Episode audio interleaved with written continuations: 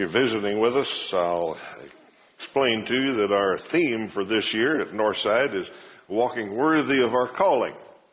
Our key verse that we're building all of our sermon series and lessons around is Ephesians four one, uh, where Paul urged Christians to walk in a manner worthy of the calling to which you have been called.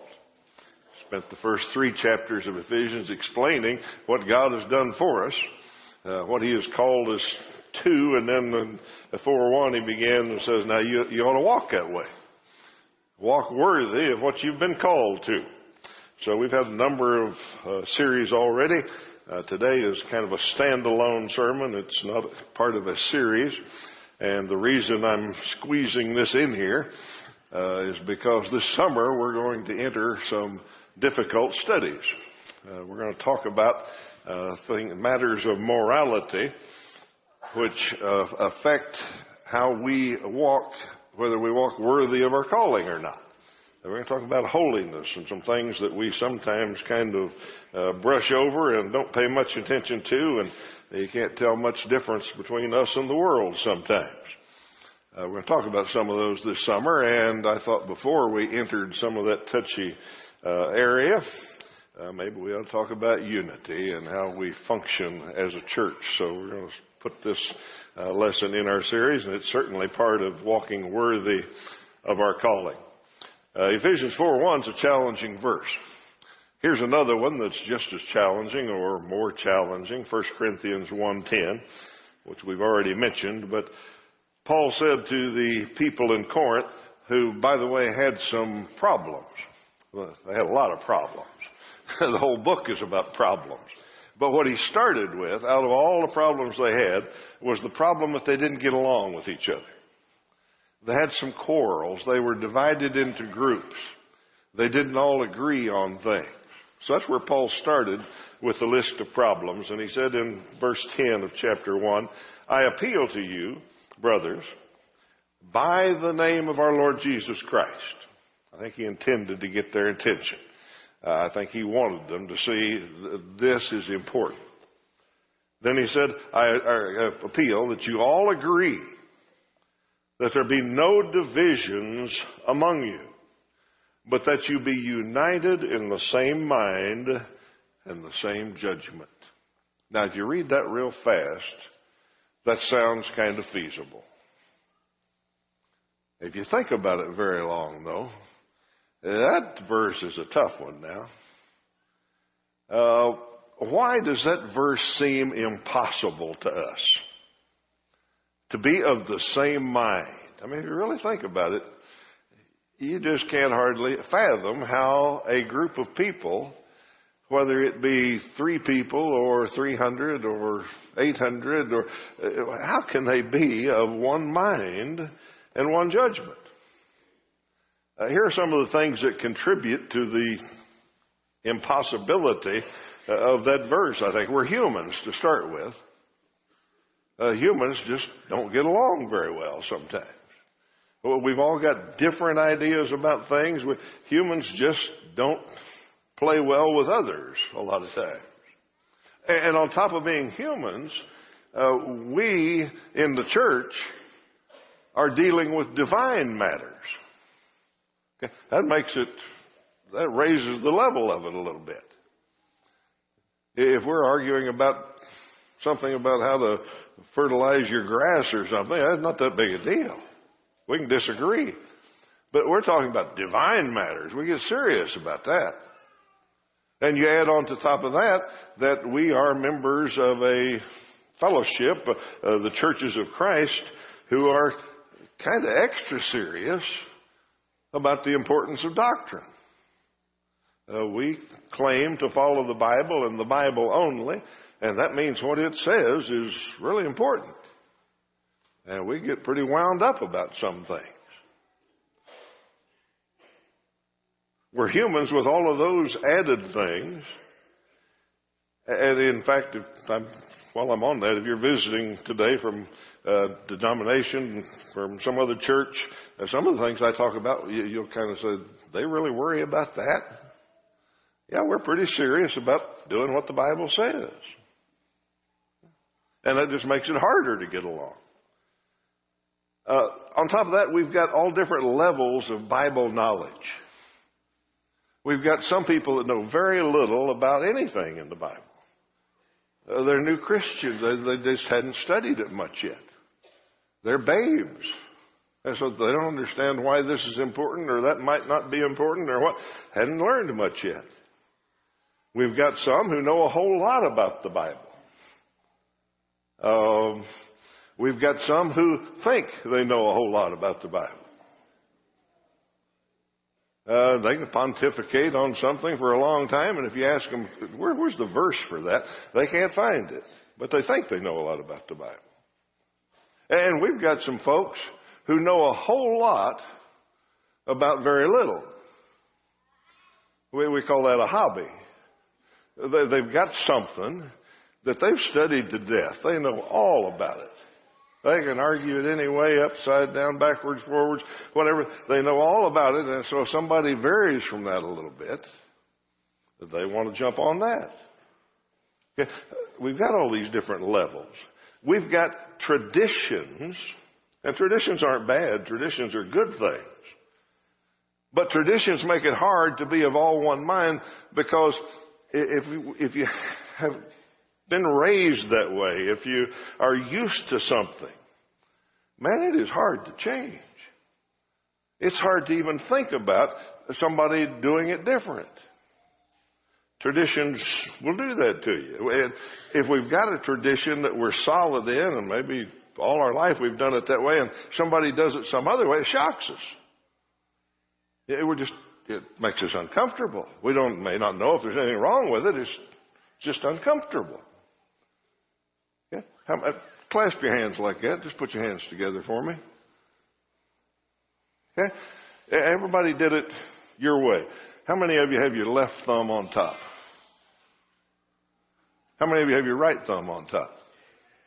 Okay? Okay. Now, now do me a favor. Now do it the other way. Change it. How's that feel? Isn't that weird? That is a weird way to clasp your hands. Okay? Uh, fold your arms for me. That looks like a tough audience there. Okay? You fold your arms. Now fold them the other way. Ah, you can't even figure out how to do it. Okay? You have clasped, I, I've clasped my hands, I've folded my arms the same way for sixty-six years. And so something different, man, it's weird. I can't even think of how to do some of it. Okay, that's the way tradition works. We've got a church culture. Every congregation is different. If you've come from somewhere else, you know that Northside is a little bit different. If you've been at Northside all your life, you think this is the perfect way to do things. Uh, we've got a culture, and we ought to have a culture. And we ought to defend that culture within certain limits, because that's that's that's good for folks to have a standard culture. We've got a world culture that's pushing on us. The, the world culture, the, what happens around us, changes the way we think about things. It doesn't change the Bible, but it changes the way we think about things. Okay? Uh, let me just mention one, since I've kind of lived through it, it's been in my lifespan, uh, the consideration of women and their role and all of that in business and everywhere. Uh, equality is much more important today than it was when I was little. Okay? I, I've been through that. nineteen seventy-six, when I worked for General Electric Company, I hired a woman as a foreman. Well, we had a problem right there. Yeah. There was no other word for it, because only men were supervisors. We had to change the name to supervisor. But I hired the first woman in G E to be a supervisor, and they about lynched both of us. Yeah. That was just unheard of. Yeah. That was about the beginning of it, about when it started. Now, the world has changed a lot about that. And w- women were discriminated against. I'm not arguing that.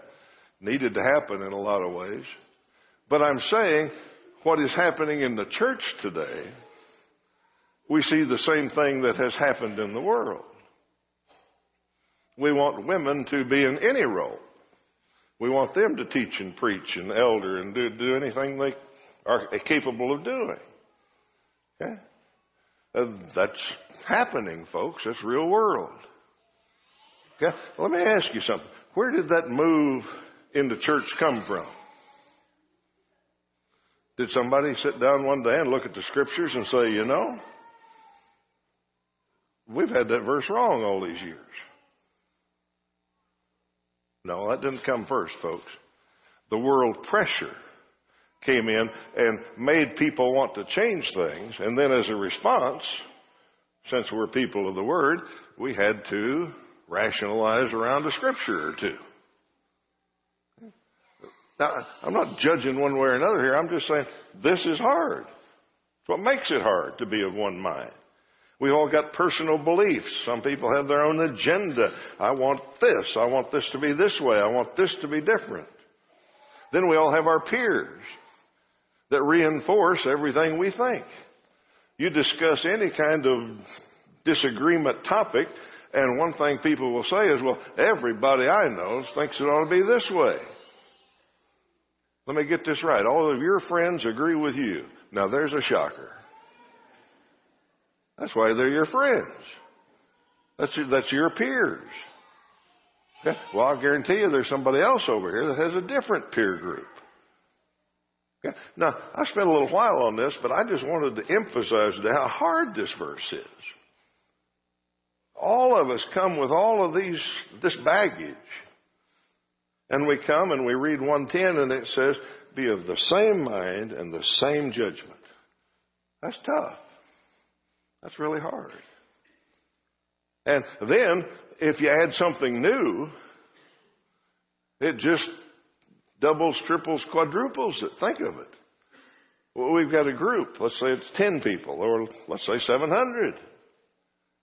And we've managed to deal with all of these differences and be of the same mind and be unified and all that. Throw something new in it. Throw a new program in. Throw a new member that comes from somewhere else that has different ideas. Throw, throw the, a new culture shift in that's going to happen next, whatever it may be. Makes it harder.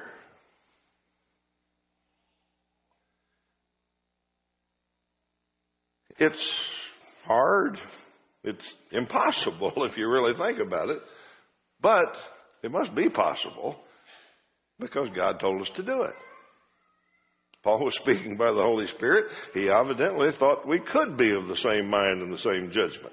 So we're not going to solve it all today, but let me just give you a few tips about how to do this, how we can be of the same mind. First, I think we need to realize that not all matters are equally serious.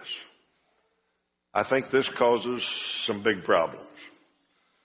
Uh, we, Cindy and I had some friends many years ago in another state, and they eventually got divorced.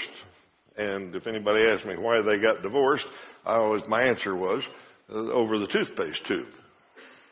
Now, they fought about the toothpaste tube. You know, one of them rolled it carefully up from the bottom, and the other one just grabbed it and squished it. Okay? They drove each other crazy. Some of you are thinking, why didn't they each get a tube? But they didn't think that way. Okay? So they argued about that. Now, I knew that's not the reason they got the divorce. But the, the thing is, they argued over everything to the same degree. Yeah, I mean, they would get into an argument while we were playing cards or something, and the toothpaste tube would come up. Like it was the most serious matter in the world. It was just representative of all the other problems, but they didn't know how to distinguish, evidently. And we do that. And especially when we're dealing with divine matters, and when we're dealing from a position of the doctrine is very serious, we tend to do that. We get to thinking that everything is equally serious, and we're going to fight to the death on this one. We've got to have it right. That's where a big part of division and disunity comes from. Let's put three kinds of uh, thinking about this to help us understand it. A, some things are foolish, and we ought to ignore them. Okay? Some things that people argue about in the church are just foolish, and we ought to just ignore them. Okay? Second Timothy two twenty-three, Paul told Timothy, a young preacher, he said, don't have anything to do with foolish and stupid arguments, because you know they uh, produce quarrels. And then he wrote to another young preacher, Titus, and he said, avoid foolish controversies and genealogies and arguments and quarrels about the law, because they're unprofitable. They're useless. So there's some things that people want to argue about, fight to the death on, that we shouldn't give the time of day to. Now you're saying be rude, only if necessary. Some people need some rudeness. But in general, you can handle that very kindly. I've had people come up to me, and they're kind of the people that know a whole lot about very little, but they've got something figured out. And they want to explain it all to me and show me, and this is what they believe, and this is how it ought to be, and all that. When they get done, I say, okay. And it kind of flusters them because they want to fight. And I just say, okay, if you believe that, okay. That's not going to be on the entrance exam. You can be wrong on that if you want. But I'm not going to spend any time talking about it. Yeah. Foolish things, brethren, we just got to ignore them. Yeah. Uh, B, there is, are some things that are truth, the Bible says. And we got to stand firm for those. That's different than foolish controversies. There are some things that are true. The Bible's very clear about that. Jude one three says, contend for the faith that was once for all delivered to the saints. Contend for the faith. Second Thessalonians two fifteen says, brothers, stand firm and hold to the teachings that we passed on to you. Titus one nine is about an elder, and it says an elder has got to hold firmly to the trustworthy message as it has been taught, so that he can encourage others by sound doctrine and refute those who oppose it. Now, you put all those together, there is something called the faith, the message, uh, the trustworthy message, the teachings that we're supposed to defend. We're supposed to contend for it. We're supposed to hold firmly to it. If somebody opposes it, we're supposed to refute them. If we're teaching people, those new Christians that don't know much, we teach them this sound doctrine. Okay? Now, not everything's in there, because Paul already told us some things are foolish. The truth, the message, the, the trustworthy message, the gospel. We got to stand firm for it.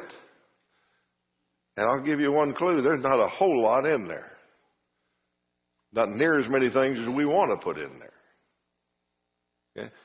Before, when we've interviewed for a new minister around here, we've received resumes, and some of them put in there a list of, one guy put in, I think, over eighty things that we had to be right on before he'd come work here.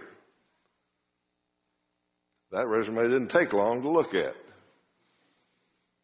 Okay? That was gone quick, because there aren't eighty things in the trustworthy message. Philip didn't have time, that much time with the eunuch. He had some pretty basic things that are the message. Okay? So when it's truth, when it's part of the message, that God is God and Jesus is His only Son and Jesus died for us and that's the only way to heaven, when we get those things, we got to stand firm for them. See, there are some disputable things. And we as Christians need to seek unity about those. Turn to Romans fourteen if you've got your Bibles. And we will point out a few verses here. I've got them on your handout for you. Okay. Now, Romans chapter fourteen is about disagreements in the church. Some people think this is right. Some people think this is right. Some people won't do that. Some people will do that. And it's about eating meat, and we don't have time to go into all the details from that culture.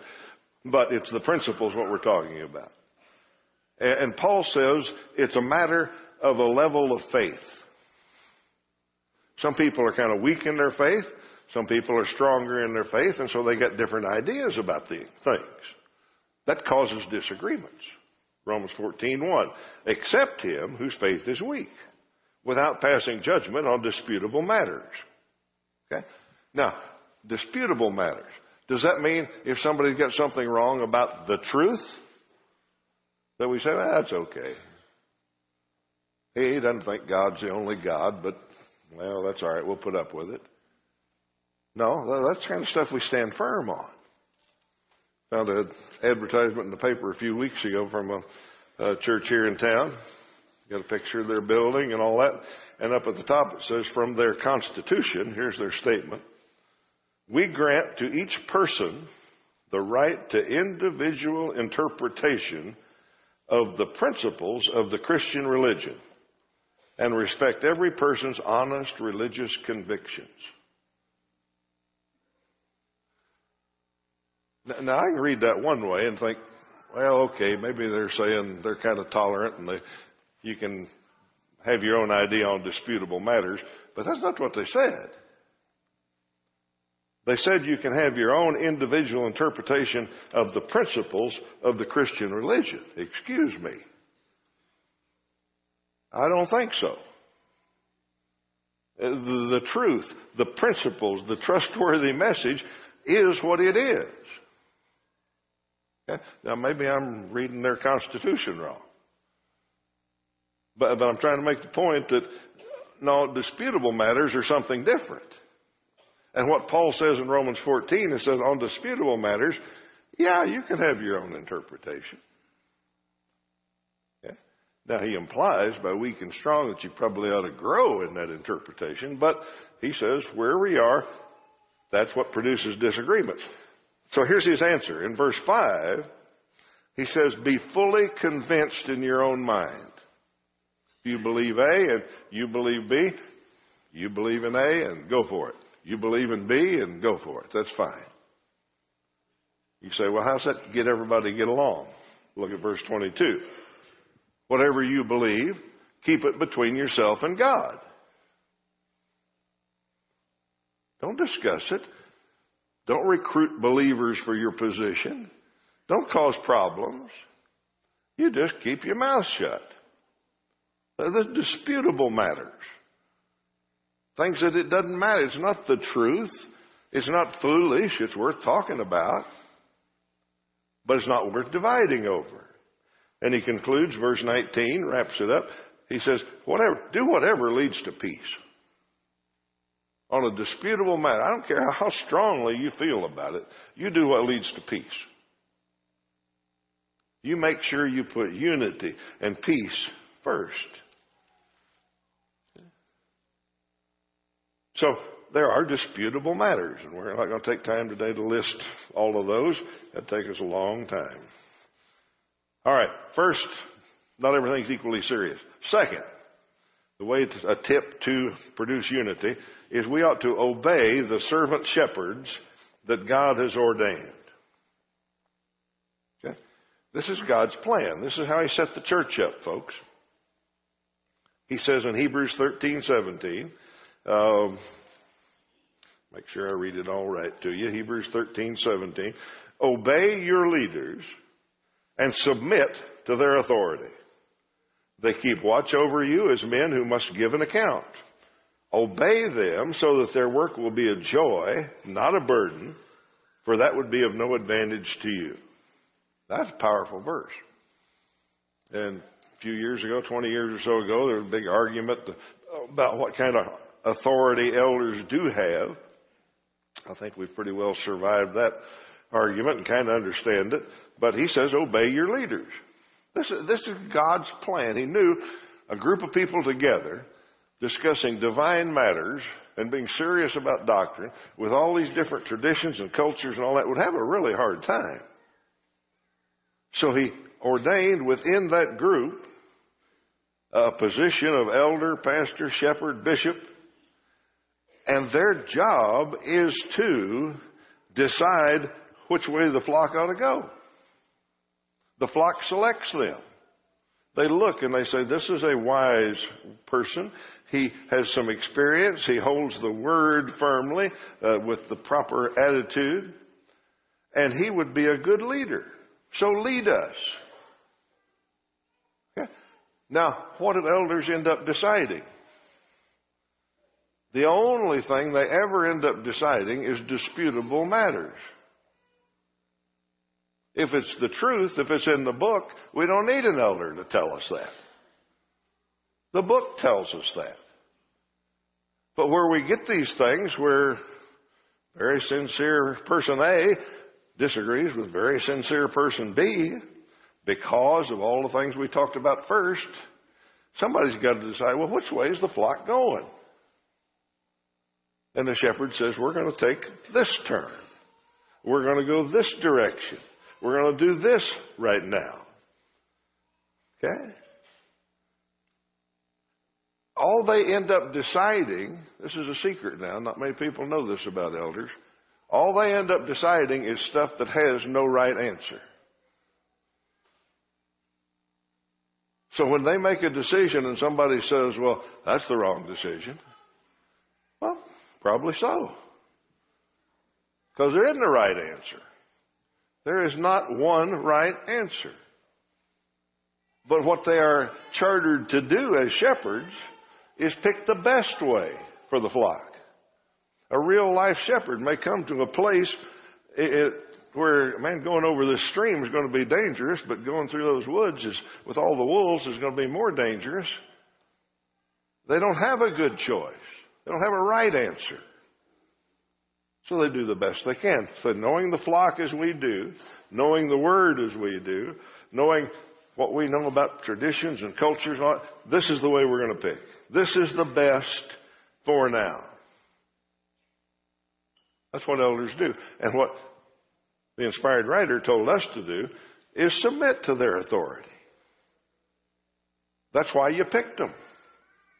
Because they're wise, they're, they're older, they know the word, they know the people, they know the flock. Does that mean all elders are perfect? No, none of them are. But this is the plan. Imagine, remember, we're dealing with an impossible verse here. So we're doing the best we can. All right, now let's top that all off with third one. Third point, all members should have the attitude of Christ. Philippians chapter two. Verses one through eight, and please, please pay attention to this. Paul, uh, verse chapter two.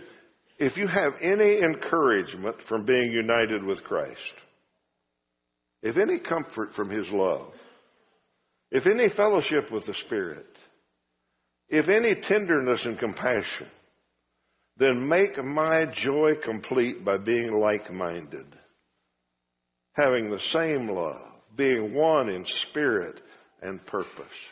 Can you hear Paul in First Corinthians one ten? Same writer here. He told the Corinthians, I command you in the name of the Lord Jesus Christ, you be of the same mind. When he writes to the Philippians, who aren't in as much of a mess as the Corinthians, he says, if you've got any fellowship with the Spirit, if you got any tenderness and compassion, make my joy complete by being like-minded. Please do that, church.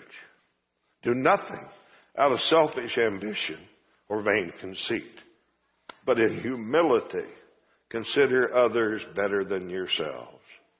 Each of you should look not only to your own interests, but also to the interests of others.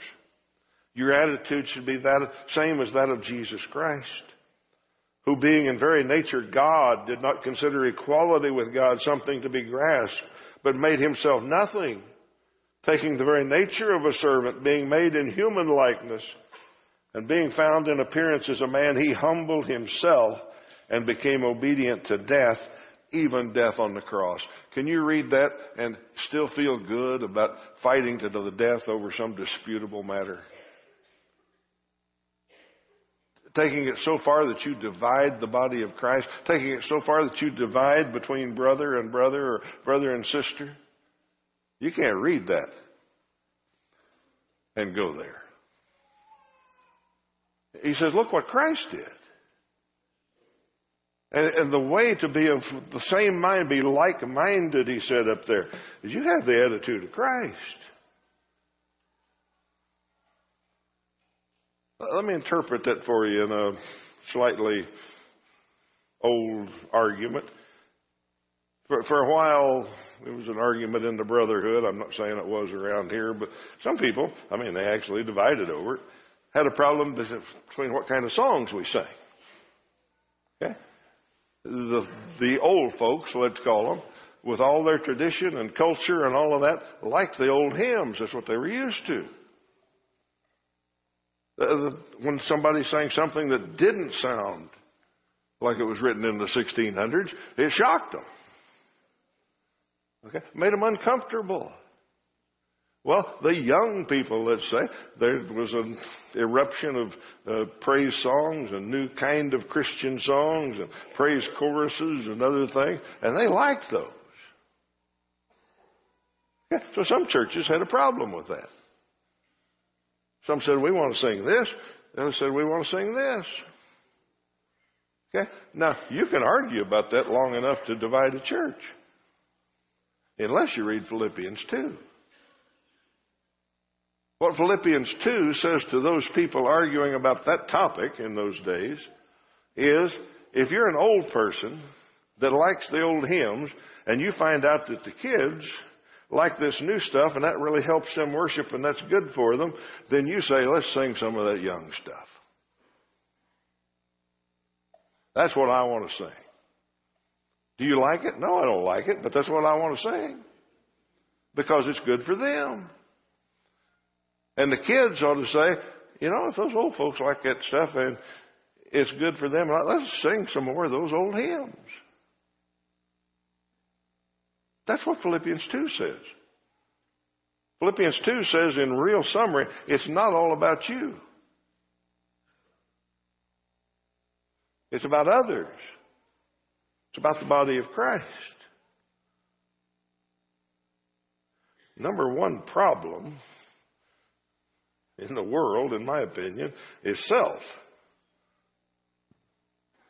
Yeah? That's what Jesus said. If you want to follow me, what? Deny yourself. We skip over that a whole lot. That's a bad verse. He said, repent. Well, yeah, we're good with that. He said, be baptized. We're good with that. Deny yourself. Whoa. Let's not talk about that so much. That's where all this problem comes from. Okay, those are the three tips I've got for you.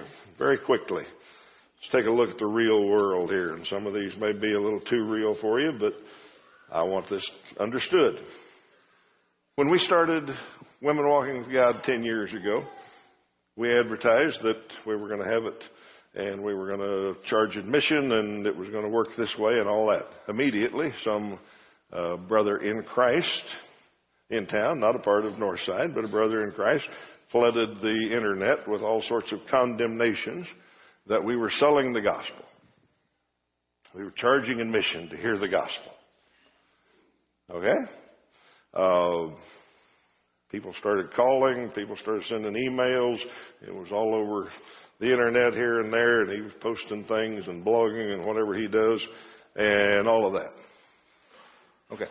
To maintain unity within the kingdom, even more than Northside, what do we do about this? I'm not saying it's all the way there, but that's real close to foolish and stupid. Is how we looked at it. We said he, he's so far off track, plus from his track record, that's all he does, is look for things to cause division. So from Northside, as far as I know, I hope, he received no response. And he went away. Okay? Well, he didn't go away. They never go away. They just find something else to cause trouble about. Okay? That wasn't worth spending time discussing. Okay? But then when we had the first women's conference and we handed out survey sheets to people and said, tell us what we did right, tell us what we did wrong, all of that, we got a few back, not tons, but we got eight or ten maybe, where women said, it really made me uncomfortable to have men in the room while women are teaching and women are praying and all that. It makes me uncomfortable to have men in the room. You shouldn't have any men there. Okay? Uh, we understood where they was coming from. Their tradition, their culture, their congregation, all of that. We, we get that. Okay? Now, is there a verse that says man can't be in the room when a ladies' class is going on? Can, can a janitor walk past? Or, no, there's no verse about that. Okay? So the men at women's conference function as uh, servants. They take care of the sound booth. They take care of the trash. They take care of the sets. They, they do those things. Guarantee you they're not even paying attention when the women are teaching. They're, they're working. So our response to that was, once again, we understand what you're saying, but this is a disputable matter, and we're going to do it this way. This way will lead to peace. Now, do we still get a card or two? Every year.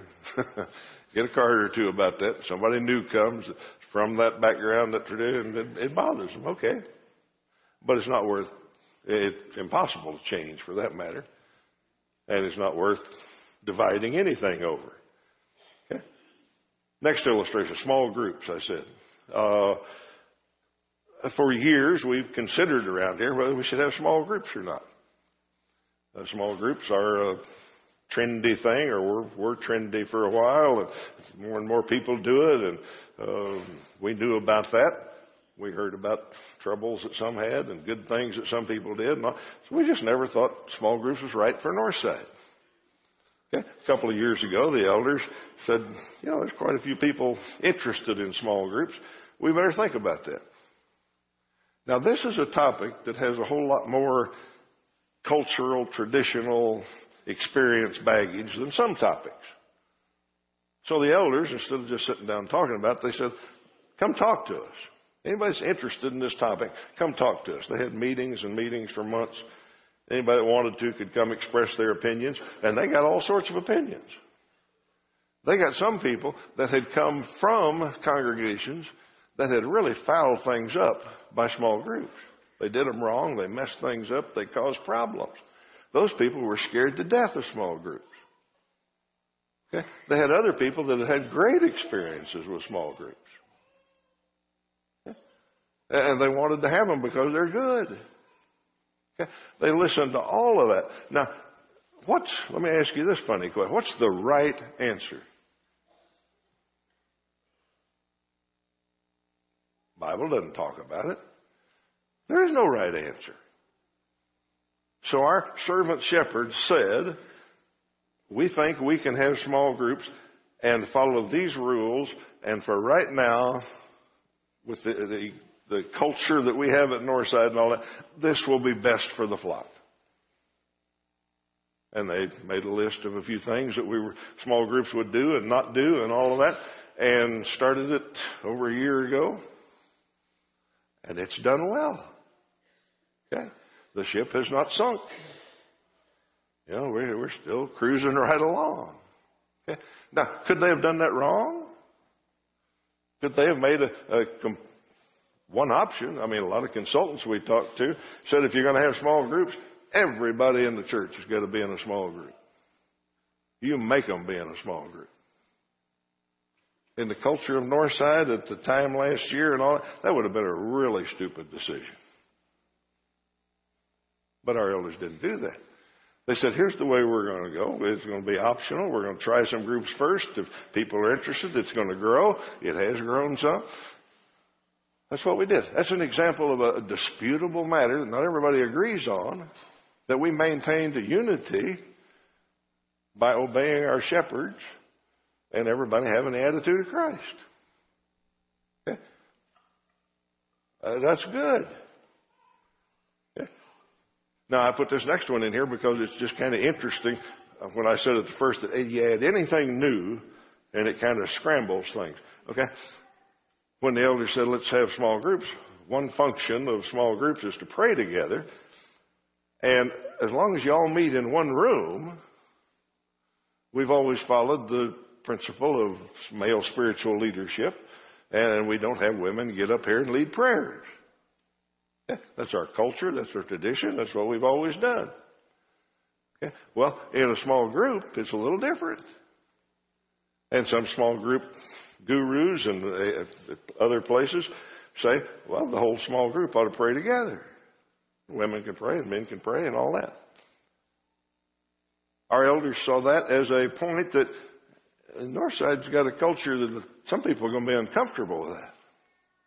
So they put in a little list of things. Uh, if women want to pray, we need to separate. Men can go pray in one room. Women can go pray in another.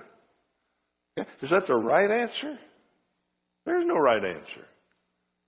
It's not part of the truth. So they're making the best call they can, and the way that works is all members have the attitude of Christ. It works great. Yeah. I threw one in with a negative example, for this is from years past, but I remembered it. Uh, around here, we have always, the culture here is, when you have a wedding in the building, uh, we don't have instrumental music. Okay? A cappella is our tradition and our belief in what the New Testament teaches, uh, so we don't certainly don't have instrumental music in worship, but a wedding isn't a worship assembly. Some people argue that. You can have instrumental music if you want. This is just a building. Why can't you have instrumental music in it? Well, our elders, with the culture, with their tradition, with our love of a cappella and the teaching example it can be to visitors and all that, said, let's not have instrumental music in, worship, in uh, weddings. We like it that way. Let's do it that way. That's good. Okay? Now, that's a disputable matter as far as I'm concerned. Wedding isn't a worship service. Yeah. Well, the way that worked is every member had the attitude of Christ. Well, that works fine until some members, their little princess wants to get married here, and she's got a song that she really likes with instruments in it. Okay? Now, that's happened a few times. And in that case, the, the parents or the daddy go to the elders and say, okay, why have you got this policy? Why can't we change that? Well, the elders explained this is our choice right now. Okay? And then some folks want to argue the whole principle and argue that that's the wrong call. Well, maybe it is. Okay? And some, at one point, argued and argued and argued and sought reinforcements for their argument. And finally, when they decided they weren't, weren't going to get their way, they went away in a huff. Said, I'm not going to worship with you anymore. Is that the best outcome? No, the best outcome would be Philippians two, one through eight. Everybody have that attitude and think, you know, it's not all about me. If Princess really, really needs that song, well, we'll go have the wedding somewhere else. And some people have done that too, by the way. They've discussed it with the elders. They went away and said, okay, if that's your call, then we really want this song, so we're going to go to another building. That's fine. Yeah. The answer is Philippians two, one through eight. Okay, I hope those examples help you understand what I've been trying to tell you this morning. All right, when does unity fail? When does it fail? When carnality outweighs spirituality. If we do what those tips I gave you are, if we understand Philippians two, if we understand Hebrews thirteen, and we're spiritual about it, uh, we'll succeed pretty well in unity. When carnality is more powerful than spirituality, uh, when me is more important than us, when us is more important than Christ, then we'll have trouble with unity. Saddest thing in Christianity, in my opinion, and I haven't lived all that many years, but what I've seen, saddest thing to me is the division in the body of Christ. The division in the Lord's church, not not just within our fellowship, but, but worldwide. Think about it. Can you imagine if every Christ follower was able to follow what I talked about this morning? There'd be a whole lot of denying self. But can you imagine the impact the body of Christ would have if every Christ follower was united and of the same mind and the same judgment? We humans aren't very good at it. We mess it up pretty regularly. Sad thing. Within this family, I think personally that we do a great job. Could we do better? Yeah, we can always do better. But if we can't get along here, if you've got something that's dividing you and a brother or you and a sister, or making you stay apart from this group or that group, or you're holding a grudge about this or that, that's a sorry state to be in. We've got to be of the same mind and the same judgment. We read the first verse of a song in our books. We don't sing it, but it's called All Rise. The writer says, "There was a holy hush all over as I walked into the room. And as I stood before him face to face, I was gloriously made new. There was a great and awesome presence, and the light bright as the day. And as I bowed to kneel with angels, I heard the Spirit say, All rise. All rise to stand before the throne in the presence of the Holy One. All rise. All rise as we worship the Messiah. All rise." We can't stand shoulder to shoulder here. It's going to be mighty uncomfortable when the Spirit says, All rise. We've got to stand as one. We've got to do that here. We're going to sing a song, My Hope is Built on Nothing Less.